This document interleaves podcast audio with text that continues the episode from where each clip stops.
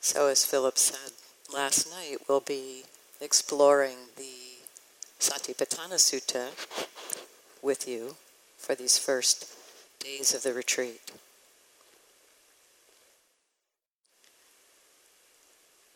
And in the beginning of that text, the beginning of that sutta, the uh, the text offers a, a pretty succinct, a pretty succinct definition of what mindfulness is. And in a way, this definition, which I'll read to you in a moment, in just a few moments, this definition is, um, you know, it takes a few sentences to describe what the basics of the mindfulness practice are.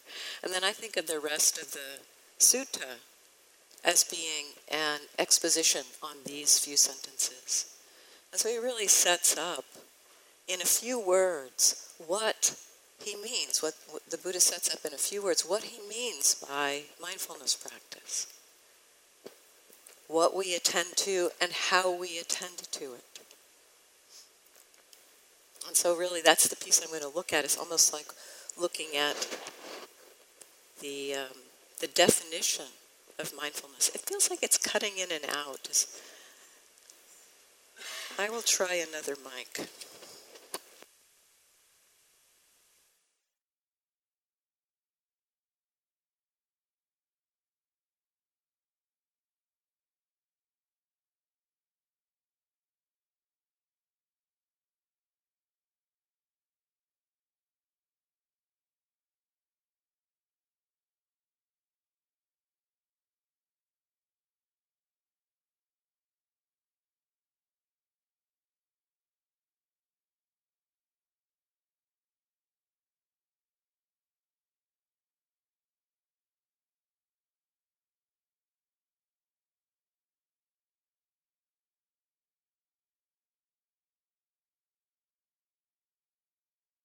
This is mic one.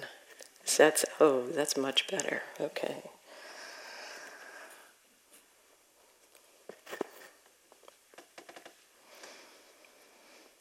So um, uh, what I'd like to explore is really this, what, what might be called a definition of mindfulness, where the Buddha begins this, this sutta.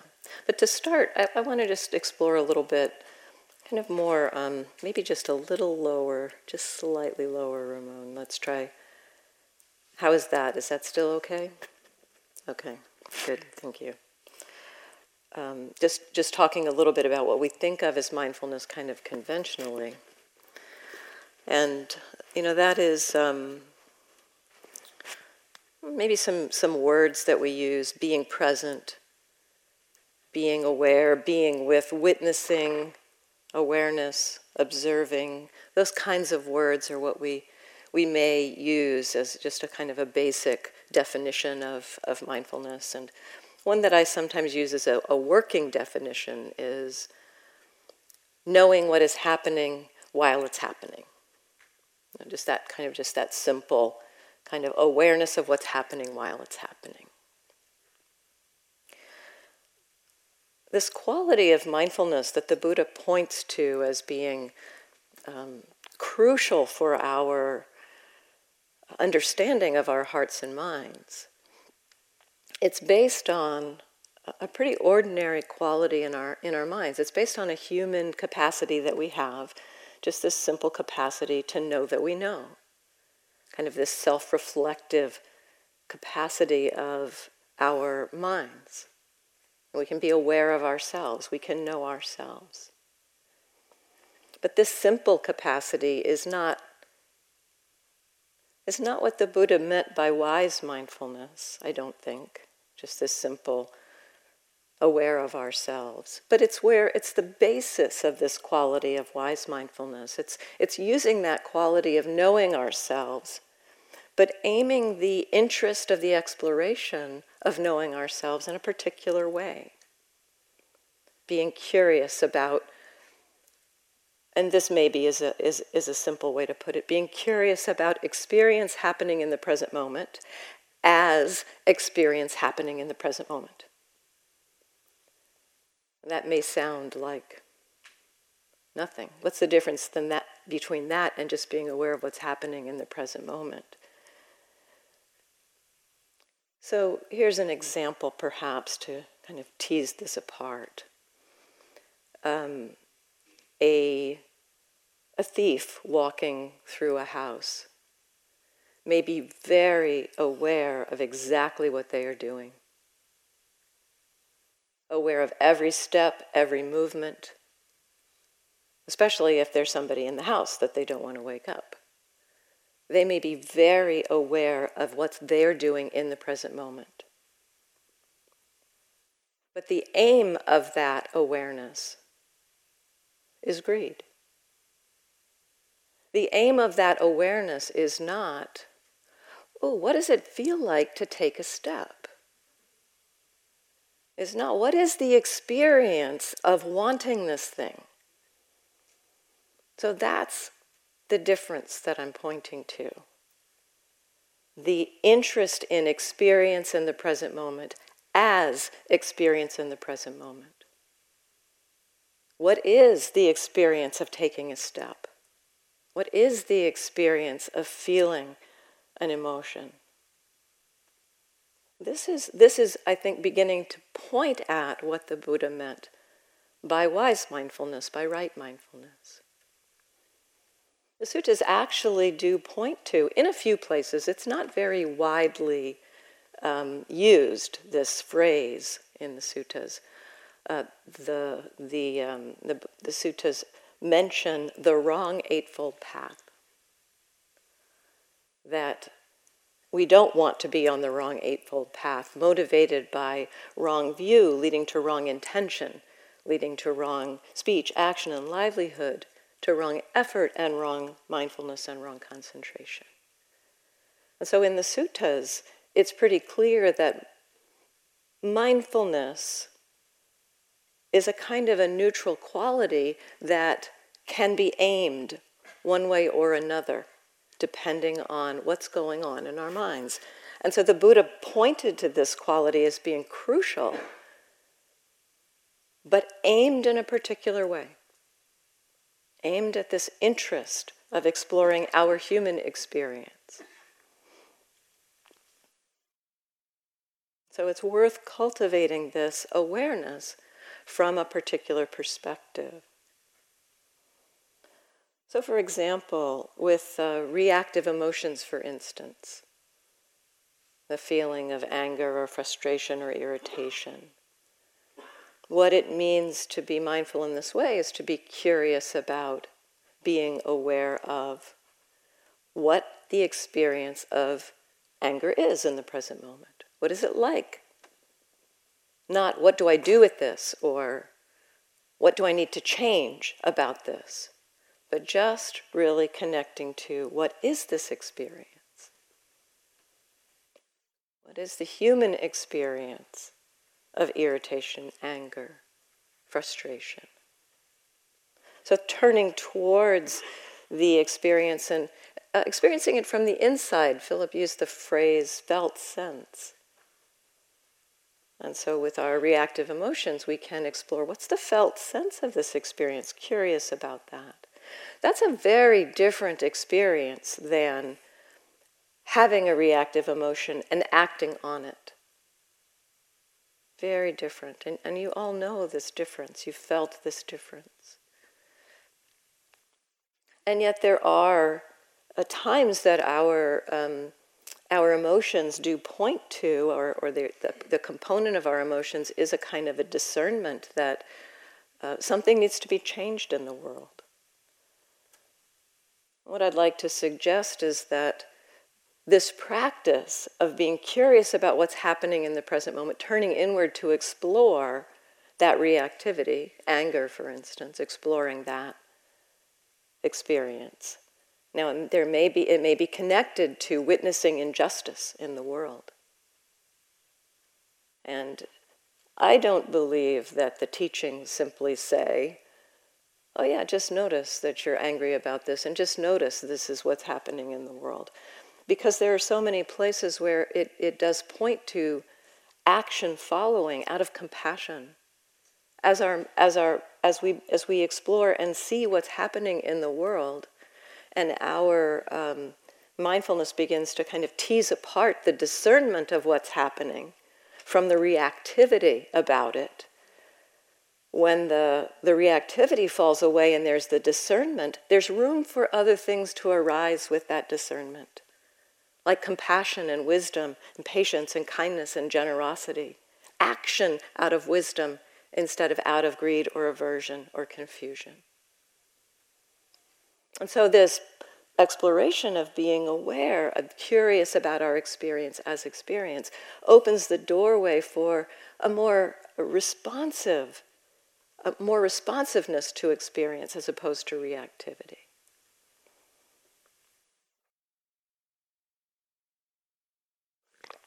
And so that's a, a piece of this perspective that the Buddha is pointing to. This curiosity, revealing, uh, opening us to um, freedom, wisdom, compassion and love, the, the, the emotions of the Brahma Viharas and the, the wisdom of um, understanding suffering. These are really joined together. They're like two sides of a coin. The more clear the discernment, the more uh, the more the availability and room for the arising of these wholesome, responsive emotions. And so this uh, this phrase that I'd like to explore with you begins to unpack what the Buddha means by wise mindfulness.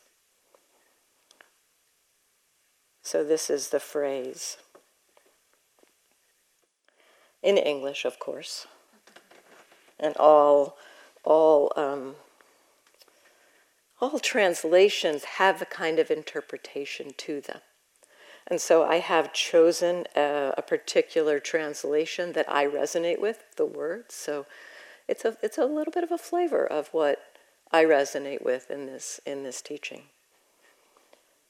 So this phrase at the beginning of the Satipatthana Sutta, one abides observing the body as a body, ardent, fully aware and mindful, freeing oneself from desires and discontent for the world. And that phrase is repeated four times, with the phrase body as a body replaced by feelings as feelings. One abides observing feelings as feelings. One abides observing mind states as mind states. One abides observing dhammas as dhammas, phenomena as phenomena. One abides observing. This fourth foundation of observing the Dhammas, we'll, we'll cover that in, in more detail. Uh, it's a, a little bit complex to explain exactly what that one is, so I'll just set that aside for now. And in this uh, exploration, I'll, I'll just use the, the first phrase. One abides observing the body as a body, ardent, fully aware, and mindful, freeing oneself from desires and discontent for the world.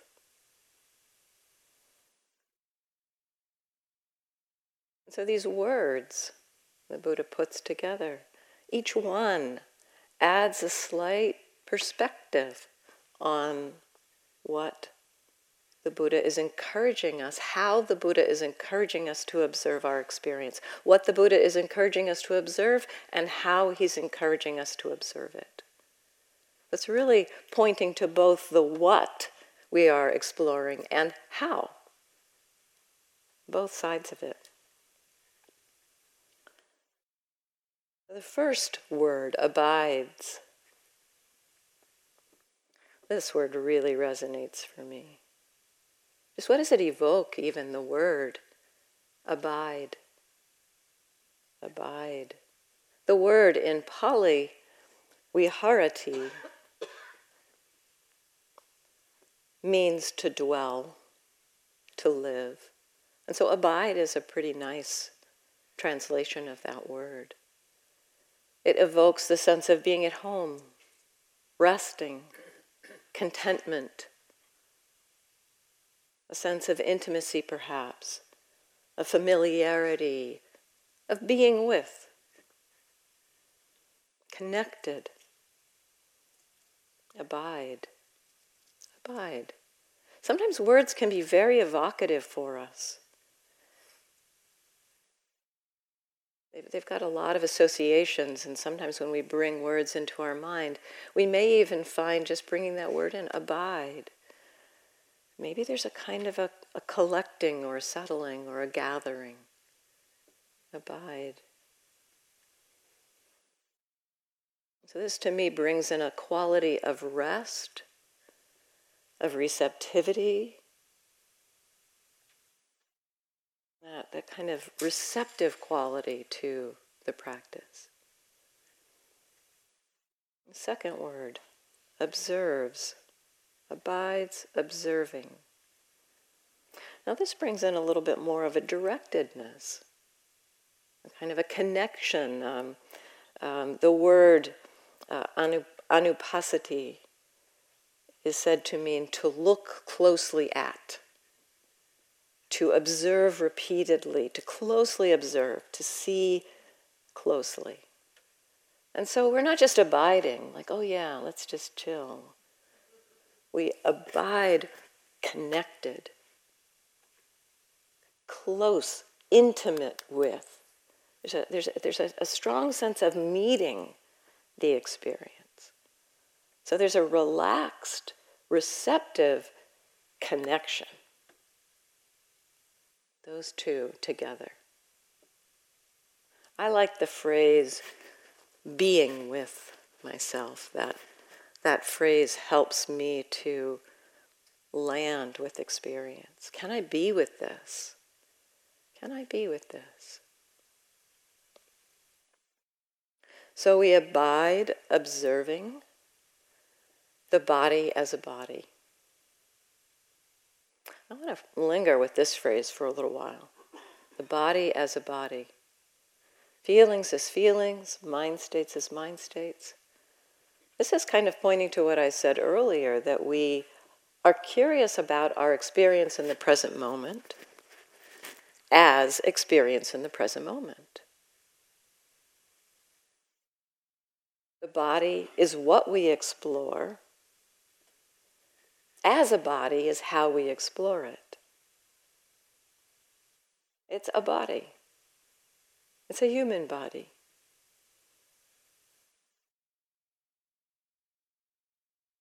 This phrase to me brings in an aspect of wisdom, bringing in some of the wise mindfulness, bringing in some of the wisdom to the to the way we observe. Exploring the body as a body. Exploring perhaps some of the impersonal nature of the body. There is a body. This is a body. Not my body, a body. Not as a person or an identity we might hold. And also I think it, it points a little bit to um, um, noticing the body in and of itself, not our ideas about it, our thoughts about it, our opinions about it, our agendas about it, but just the body as it is. I'm pointing to that more, um, uh, what we might call um,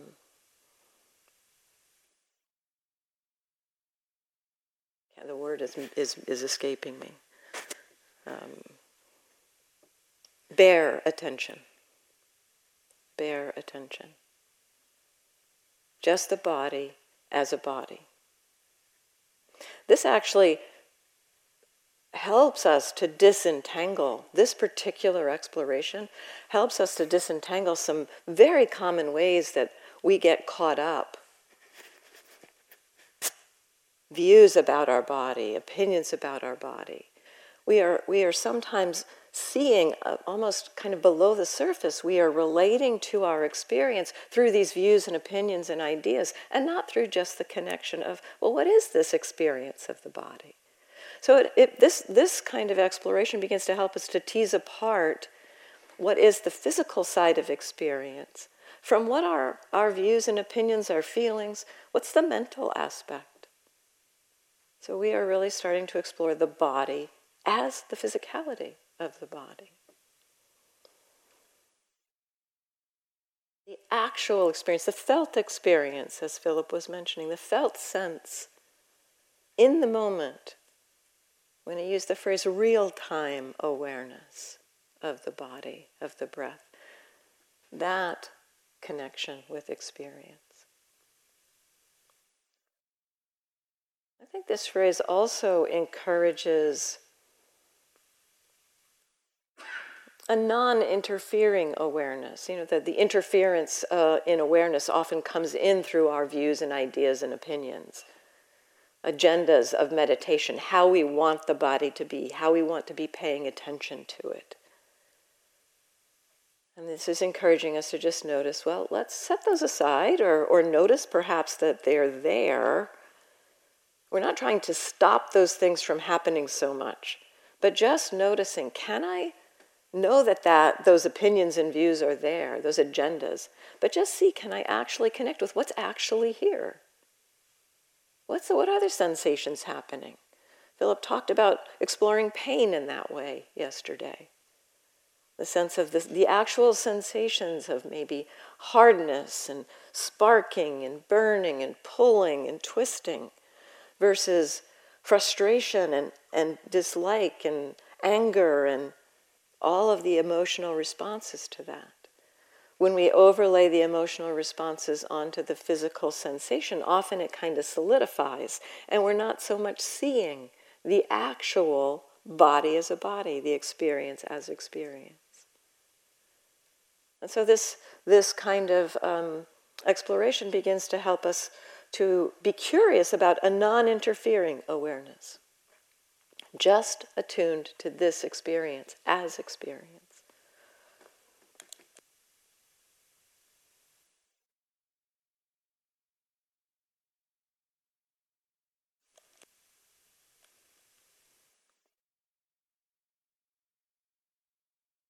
This, um, we, we might think of this non-interfering awareness as the wisdom side, kind of an equanimity, a um, just observing it as it is.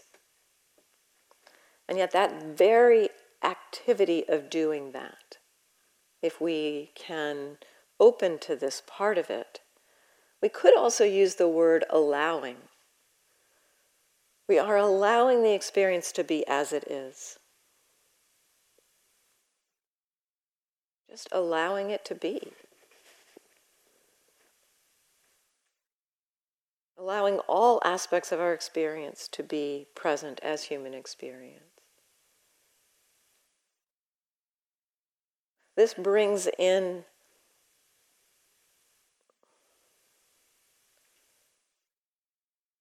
the perspective of kindness and care and love. In a way, we could say that the kind of mindfulness we bring to that curiosity is a loving attention, a kind attention, friendly, caring awareness.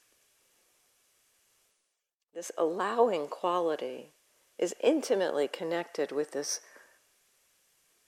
loving attention. Again, so this, I was speaking earlier about the the wisdom and the Brahma Viharas, the love and compassion and sympathetic joys being like two sides of a coin. As we explore experience in this way of allowing ourselves to be just as we are. Now that,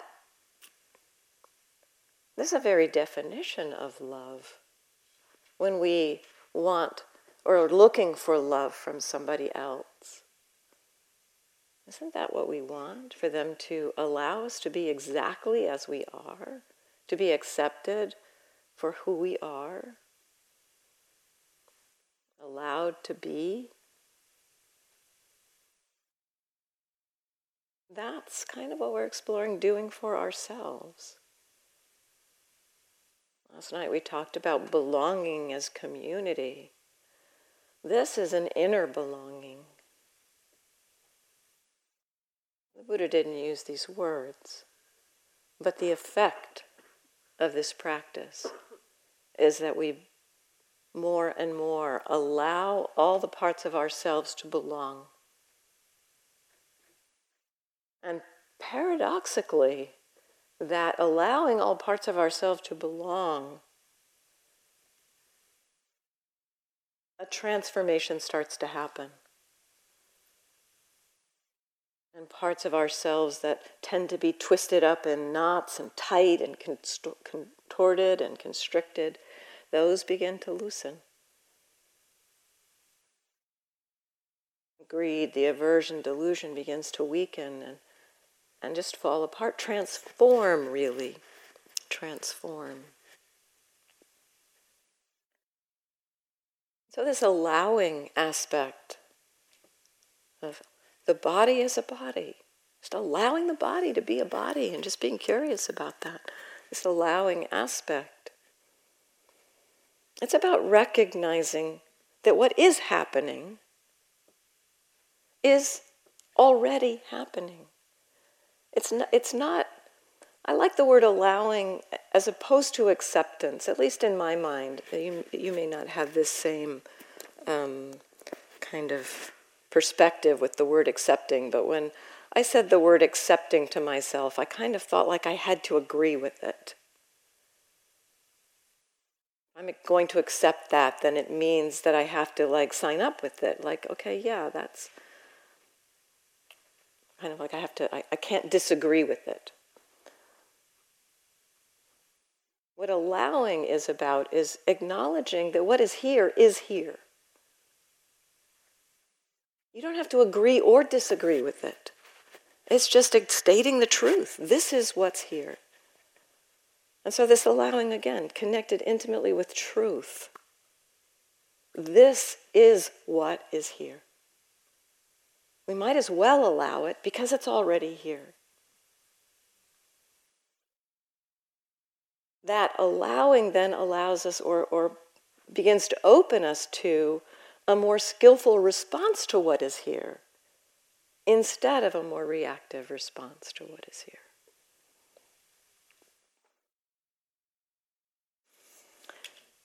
And so we maybe hold this possibility of allowing what is here to be here. Well, I don't know about you, but a lot of times I find the mind is in resistance to what's here. And so sometimes we have to take a step a little bigger, and if there's kind of a sense of, no, it's not okay for this to be here. Yeah, I see that it's here, but no, my mind is rebelling against this. No, this is not okay. Then can we allow that? This is here, and I don't like it. That's what's happening. It's like making the container a little bigger to include. Can we allow the not allowing? Our minds can do this. Kind of creating a bigger container.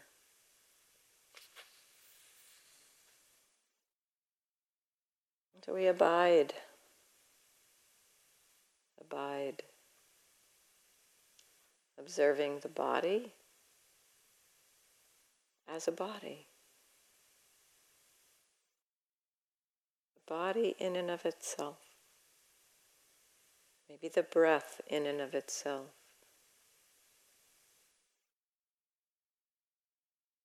Maybe sensations in the body in and of themselves.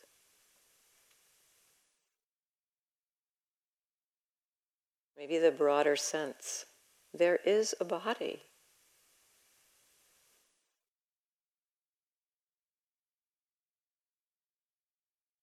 There is a body.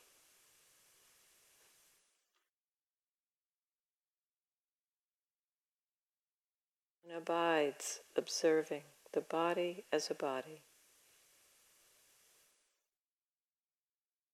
Ardent, the next word. Ardent. This word brings in some energy, wholeheartedness, diligence, connection, alertness, heartfelt interest, ardent, maybe even has the quality of the word heart in a way, ardency, heartfelt connection too. To me, this brings in some of the sense of committing, yeah, committing, standing here. That that uh, that the phrase of Satipatthana, the that Philip talked about, standing close to, you know, what mindfulness stands close to. This is that, you know, the kind of commitment to, yes, I'm going to be with experience. So it brings in a little bit of a quality of energy, of of commitment, of persistence, of effort, energy. This word to me brings these in. Continuity, ardency, staying connected with our experience. So this this brings in that the importance of that staying connected, moment after moment. We will emphasize continuity a lot during this time together. It is such an important part of our practice. And in a month long like this, we really get the opportunity to cultivate mindfulness everywhere, even in our rooms. When we go in and close the door and it's like, oh, nobody's looking. I don't have to practice anymore.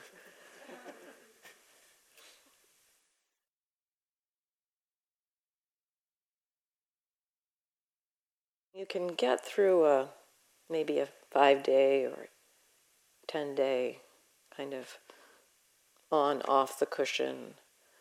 A retreat of this length, it's so much easier, actually, when we just sign up. Just sign up. You'll forget. Of course you'll forget. You'll close the door and you'll forget. You'll close the door to your room and you'll forget. At some point, though, you'll remember and just reconnect at that moment. Like Winnie said, to have that moment be a kind of like a yes, it's a it's a celebration. I don't remember exactly the word she used, but it's it's a it's positive reinforcement. Oh, I'm back. I'm back. Here again. Aware again. Awareness is back. So that ardency isn't about trying to force ourselves to stay mindful all the time, but is that what's more intention to stay connected, and that intention to recognize when mindfulness returns. In the, the this definition, we have both abiding in the definition and ardent. So these two are, are they, they kind of balancing each other in a way, both dwelling and ardent. Dwelling gives that sense of resting, stepping back, relaxing, receiving, receptive, at home. An ardency, more of a sense of engagement. What does it mean to hold both of these? Relaxation and alertness are not opposites. They can come together in a moment, right now. How hard is it for you to be aware of the sensations of your hands, wherever they are, however they are? Just the naming of that. Did they kind of pop into your awareness? Often, if you're listening, if you heard me, often then that moment, just for a moment, it's pretty easy. You just notice that sensation. That is kind of the level of effort or energy we need. It's not hard to be mindful for a moment. What is hard, what's harder, where we tend to get tied up in knots is, is in sustaining that mindfulness. We tend to try to pick up a whole bunch of moments, thinking to ourselves, okay, I'm sitting down for forty-five minutes. I'm going to be present for all forty-five minutes. And it's, it's almost like we pick up the whole sitting in that first two seconds and try to bring in the effort in that first two seconds to try to stay present for the whole sitting. Well, our minds don't quite work like that. We can be present for a moment, a split second. Just enough effort to be present for a moment. And then do it again. Just enough for the next moment. Half a breath at a time. Just enough effort to be there for half a breath. That's all you need to do. Those thoughts about the other seven hundred breaths in this forty-five minute, let them go. Just this half breath, that's all you need. And then at, at the end of that half breath, do another half breath. Just like a little bit of like, it's almost like hand over hand, a little bit of pulling yourself along with the lightest touch of effort. We can do this in the walking too. At, at certain points in my practice, I I found that um, when the mind was, was uh, kind of scattered, you know, I didn't want to try to force myself to try to say, okay, I'm being mindful, even for one walking path. I would pick a spot on the ground, you know, that little spot there, that leaf on the ground that's about two feet in front of me. Oh, can I make it to that spot? Can I make it to that leaf? Lifting, moving. Yep, made it. Okay, how about the next one? Can I make it to that spot? Just enough effort. Small moments, many times, Joseph says a lot. Small moments, many times. That level of effort can be both relaxed and engaged. That way of practicing. And the thought will come in. Half a breath. Oh, an in-breath. Only twenty-seven more days.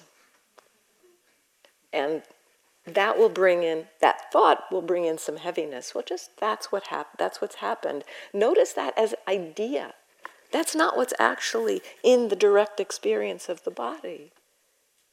That's a thought in the mind with a, a kind of a resistance or a picking up of that. Although sometimes it can be, oh, twenty-seven more days, yes.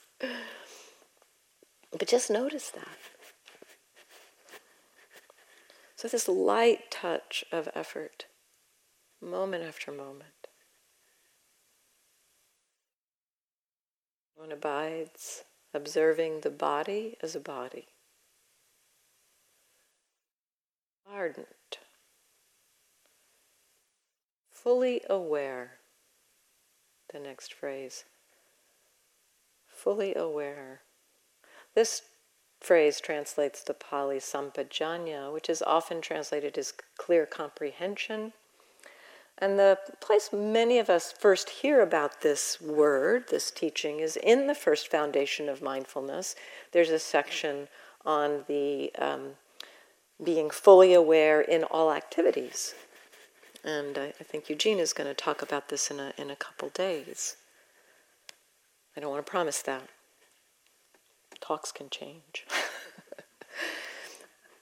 But these, um, so this, this, uh, this, this is the way we often think about it is, so fully aware while walking, while going and coming, while bending and stretching. So that the, the, the term full awareness is used there. In this particular context, I, the, I've done some research about the word, and um, there's a lot of different contexts in which this particular phrase, clearly comprehending, clearly comprehending or full awareness, is used. And I'll just bring in two in particular that I think begin to point to some of what maybe is pointed to at this point in the phrase, in this point of the instructions, what the Buddha is wanting us to explore here. So there are some places where the um, the phrase clearly comprehending or full awareness is pointing to recognizing when what is arising is skillful, helpful, and when what is arising is unskillful, unhelpful. There's a there's a place in the suttas where it talks about um, when this uh, this hindrance is arising. One is fully aware the hindrance is arising. And so this is this is not about, you know, being lost in the hindrance, but it's also not about judging the fact that the hindrance is there. So, it, but it's about recognizing, oh, the hindrance is a hindrance. This is something that catches the mind, and we we feel this in the way the hindrance expresses, the felt sense of a hindrance, of uh, those manifestations of greed, aversion, and delusion. The felt sense of that in our system tends to be constricted. And so our system understands this is not helpful. So this is a distinction that is pointed to in certain places in the, in the suttas around clear comprehension. And so understanding the body as a body, clearly comprehending when the uh, views, the ideas, the states that are arising in connection with what's happening in the body, when they're helpful and when they're not. Another um, definition of clearly comprehending points to recognizing the impermanent nature of experience. One exercises full awareness. This is the phrase in this particular text. One exercises full awareness when one sees experience, when experience is understood as they arise, as they persist, and as they pass away. So this, in particular, it's pointed to when thoughts, feelings, and perceptions arise, persist, and pass away. But I think we can also include the physical sensations. Noticing, knowing the physical sensations as arising, persisting, passing away. Noticing the impermanent nature of every aspect of our experience. So this, to me, brings in some of the wisdom that the Buddha is pointing to, the, the kind of the distinction between what's skillful and what's unskillful. That's a, a major um, um, kind of almost ethical dimension of the teachings. What's unskillful is what takes us into suffering. Unhelpful is what takes us into suffering. What's helpful is what takes us away from suffering. So beginning to distinguish these two, having a clear awareness of when the mind is caught by some of these unskillful states, that begins to create the conditions for learning, the, the, the witnessing, the, the awareness of these um, unskillful states, and uh, as we see these unskillful states, the system begins to understand them as constricted, begins to understand them as unhelpful. And so it's it's the this distinction, as our system begins to understand that, we're, we're fortunate in a way in our human system when it gets information about what is not helpful. Our system actually wants to move in the direction of ease, of well-being. But we've been so fundamentally confused about what leads us in that direction. Really fundamentally confused about that. Partly because we're caught by the, the views and the ideas of those unhelpful states. We're caught by the view that's embedded in aversion, that I need to get rid of this thing in order to be okay. We're caught by that view, we are kind of buying into some possibility of, I'll be okay at some point in the future when I get rid of this thing. And we are not noticing that right now in the present moment, the experience of that aversion is already painful, already not well-being. And so those the, the states, the reactive states, are willing to give up well-being here and now for the possibility of well-being in the future, the idea of well-being in the future. But as, as our system, as our organism begins to get more uh, accurate information about what is actually happening there, that this aversion is happening in the present moment, and this is what aversion feels like, as a human experience in the present moment, our system begins to recognize, hmm, no, that's not well-being. And it's like our system begins to find its way, to navigate its way to letting that go. And on the other side, with the wholesome qualities, the helpful qualities, our system understands right as they are seen, as they are witnessed. When we feel the experience of patience, of loving kindness, of compassion, of wisdom, when, when, when our minds taste that equanimity, our system understands in the moment, yes, this is well-being. We may even be experiencing a reactive emotion with some balance of mind, kind of have a, a container of equanimity that's holding aversion, for instance. And in if we if we are really connected to that container of the equanimity, we will feel the well-being of that, even as that reactivity is still there, still being unwound. It's been quite a surprise for me in, in my practice. I've worked a lot around anger, self-hatred, aversion, those states were very strongly conditioned in my in my um, life. And uh, when I began to be able to kind of be like delighted, oh, I'm seeing anger again. Oh, wow, that's so cool. It's like that was a different relationship to anger. This is possible. With this perspective of mindfulness, the Buddha is encouraging us to cultivate. One abides, observing the body as a body, ardent, fully aware, mindful. Talked about mindfulness some earlier, so I won't go into that word again.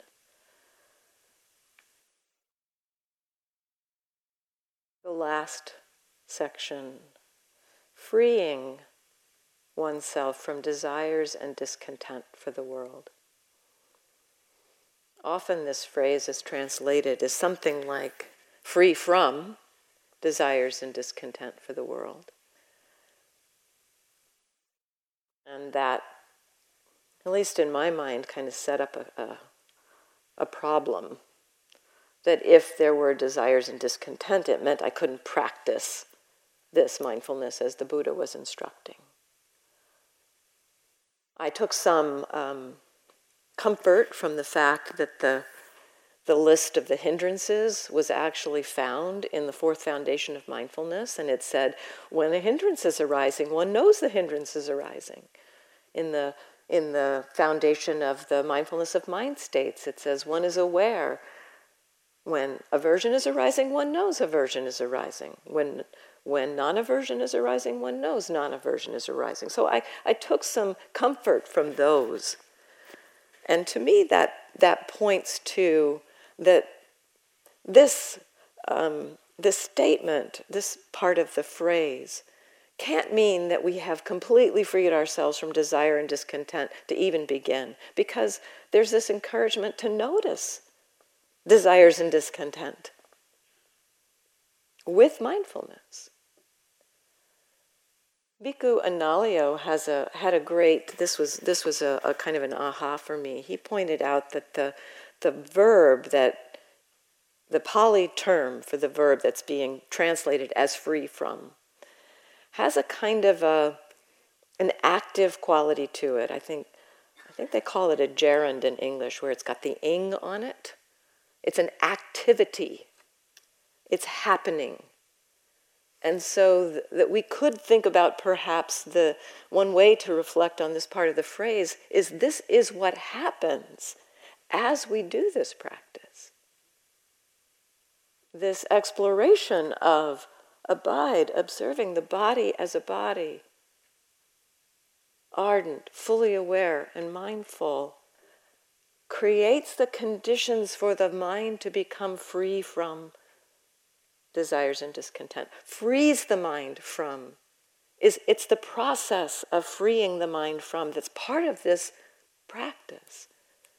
And that speaks to what I was speaking about earlier, the holding with equanimity of some reactivity. Right in there, we can sometimes even watch the freeing happen.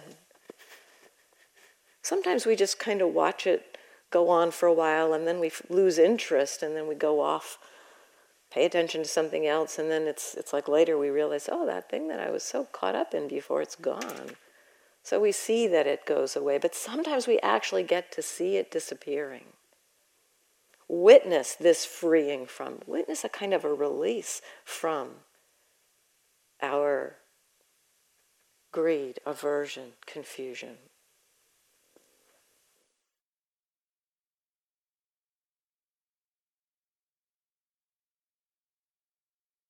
One abides,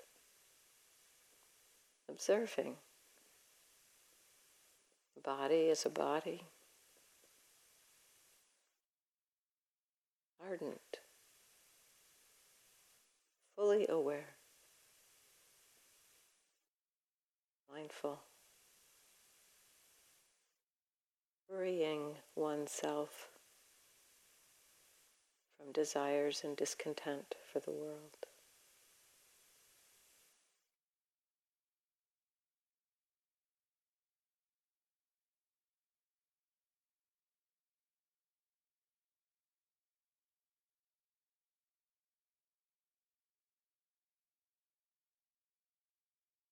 If any of those words particularly land for you, good, and let yourself rest with those words. Abide, abide.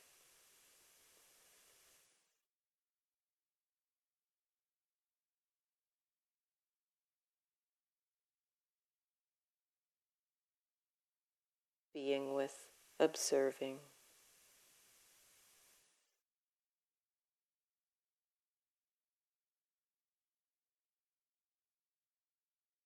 Body as a body, body in and of itself,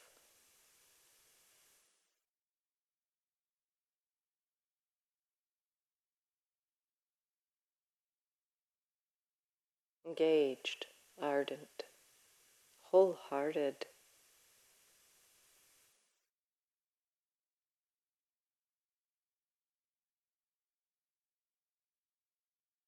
fully aware.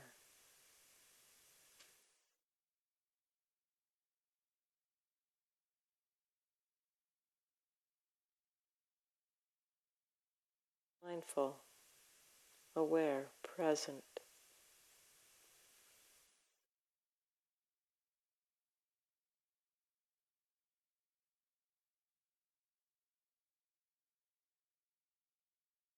This is our work. Our practice.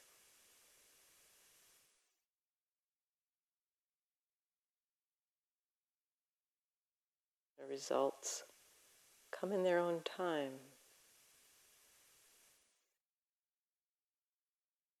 Practice for the sake of practicing, for the sake of observing the body as a body. And the learning, the understanding,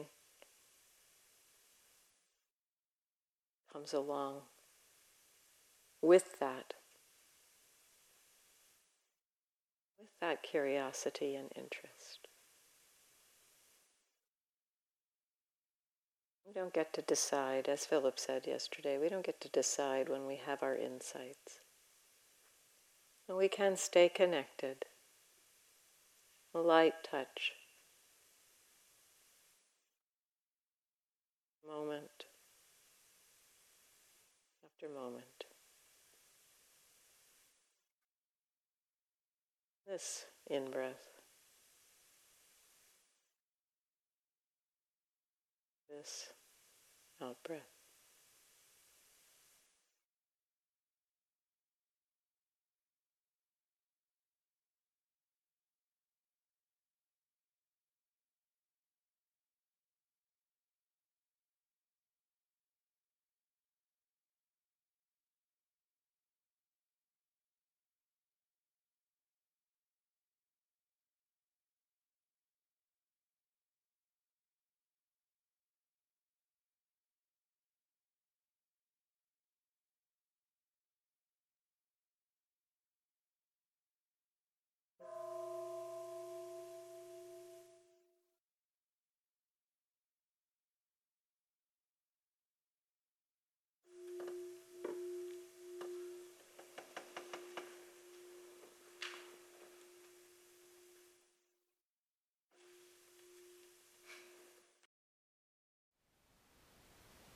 Thank you for listening.